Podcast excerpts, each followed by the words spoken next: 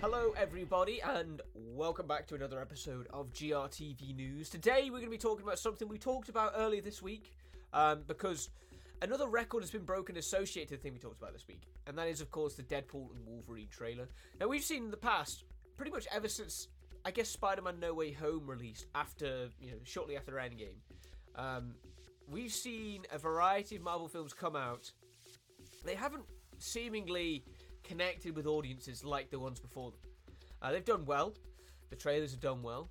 The movies have done, generally speaking, fine. But we haven't seen many like real blockbusters come out from these Marvel movies. Aside from, you know, Guardians of the Galaxy made 800 million, Thor made 700 million.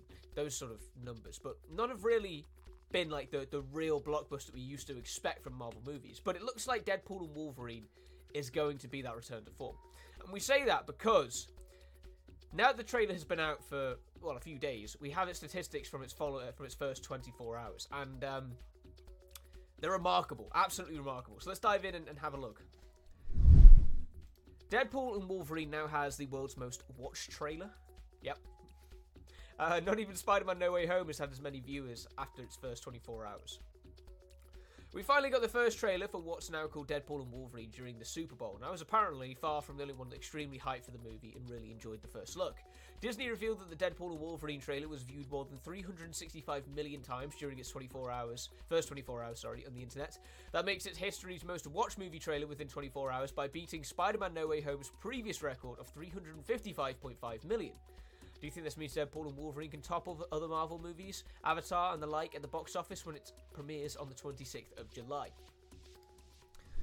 Now, there's a few things to take apart from that. One, I don't think we're going to see it beat Avatar for the simple reason that Avatar is a box office behemoth unlike near anything else. People love the big blue monkeys, so I don't think we're going to see it beat Avatar.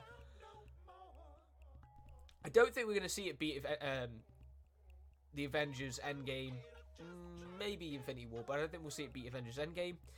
And it, I don't, it might struggle to compete with like Titanic and the likes, those sort of two billion dollar movies. But Spider-Man: No Way Home is probably where we're going to see this movie sort of reach, assuming that this sort of interest that the trailer is showing was going to translate into box office sales.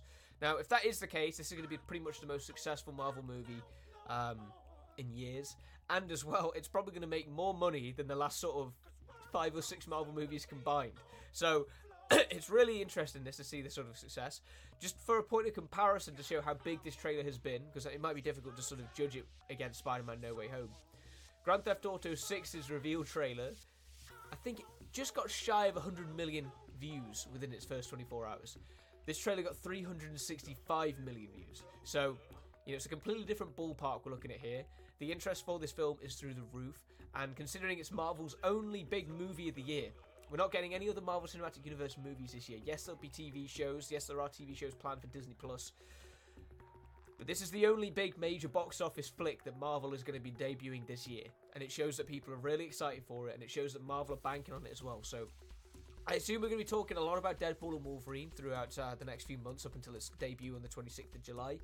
Um, again, as we talked about earlier this week, expect further trailers to come out maybe they won't be as revealing as some of the other Marvel films that we've seen in the past, but we haven't really seen anything about Hugh Jackman's Wolverine yet, so it looks like I, I would expect him to be quite prevalent in one of the next trailers. Uh, but yeah, anyway, that's all the time we have in today's episode of GRTV News. We'll be back now tomorrow for the next one of the week. So until then, hope you enjoy the rest of your Wednesday, and we'll see you all on the other side. Take care, everyone.